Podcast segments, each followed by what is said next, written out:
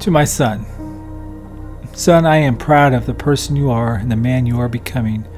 I want you to know that I believe in you, but you also believe in yourself, and don't let anybody pull you down by their actions or their words. Your future and goals are not governed by them.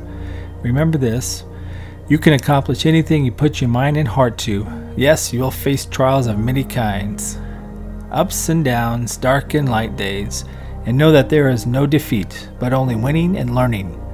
Learn from your mistakes and grow to improve your abilities, character, attitude, and thinking.